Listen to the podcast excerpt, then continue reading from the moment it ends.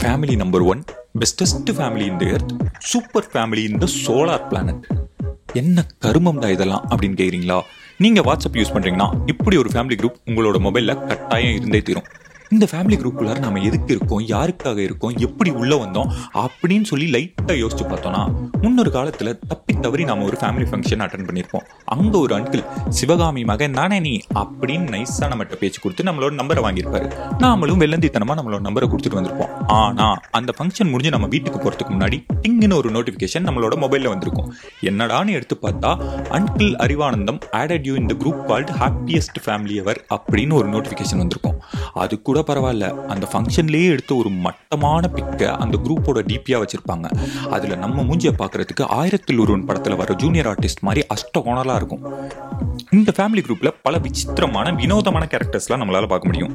Character number one alarm clock uncle நாமெல்லாம் எத்தனை மணிக்கு எழுந்திருப்போம் ஒரு ஏழு மணி எட்டு மணி அட ஒம்பது மணிக்கு கூட எழுந்திருப்போம்னு வச்சுக்கோங்களேன். ஆனால் இந்த ஃபேமிலி குரூப்பில் சில அன்கிள் ஆண்டிஸ் நள்ளிரவு நாலு மணிக்கு குட் மார்னிங்னு ஒரு பிக்சர் மெசேஜ் அனுப்புவாங்க. அந்த பிக்சரில் என்ன இருக்கும்னு பார்த்தீங்கன்னா அழகான ஒரு குழந்தைய தவளை சுற்றி படுக்க வச்சிருப்பாங்க. அந்த குழந்தையோட தலையை சுற்றி குட் மார்னிங்னு இருக்கும். அதுக்கு ரிப்ளேவா இன்னொரு ஆண்டி உடனே ஒரு ஜிஃப் இமேஜ் போடுவாங்க.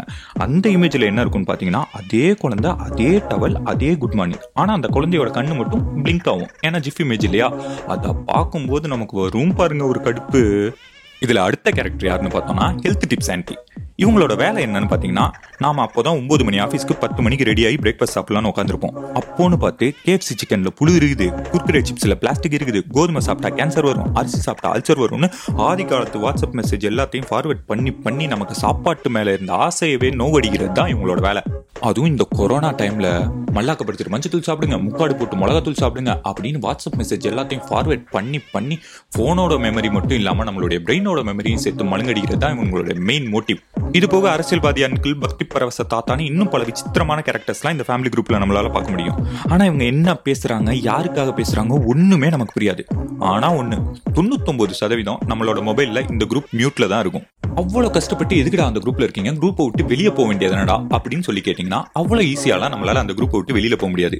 ஏன்னா ஒருவேளை நம்ம அப்படி அந்த குரூப்பை விட்டு வெளியில போகணும்னு டிசைட் பண்ணோம்னா தேச துரோகி மாதிரி நமக்கு ஃபேமிலி துரோகின்னு ஒரு பட்டம் கொடுத்து நம்மளை பத்தி கான்ஃபரன்ஸ் கால் போட்டு கழுவி ஊத்துறதுக்கு நாலு கேரக்டர் கண்டிப்பா அந்த குரூப்ல இருப்பாங்க. அந்த நாலு கேரக்டருக்கு பயந்துட்டு குரூப்பை மியூட்ல போட்டு சுற்றிட்டு இருக்கும் கோடிக்கணக்கான இளைஞர்கள் ஒருத்தன் தான் நானும். இந்த மாதிரி ஃபேமிலி குரூப் சேட்டைகளை பத்தி பேசினா இன்னும் ரெண்டு வாரத்துக்கு கூட நம்மளால பேச முடியும். ஆனா நாம பேசிட்டு இருந்த கேப்ல வெண்டக்காவுக்கு அக்கா யாரு தெரியுமான்ற ஒரு வேற லெவல் காமெடியை இந்த குரூப்ல எங்க அங்கிள் எனக்கு ஃபார்வர்ட் பண்ணிருக்காரு. அவருக்கு நான் ஹஹா ஸ்மைலி போடலனா மரியாதை தெரியாத பைய அப்படின்ற முத்திரையை எனக்கு குத்திருவாங்கிற ஒரே காரணத்துக்காக இந்த டாக்கை இங்கேயே கட் பண்ணிட்டு நான் போய் ஹஹா ஸ்மைலி போடுறேன். Tata bye by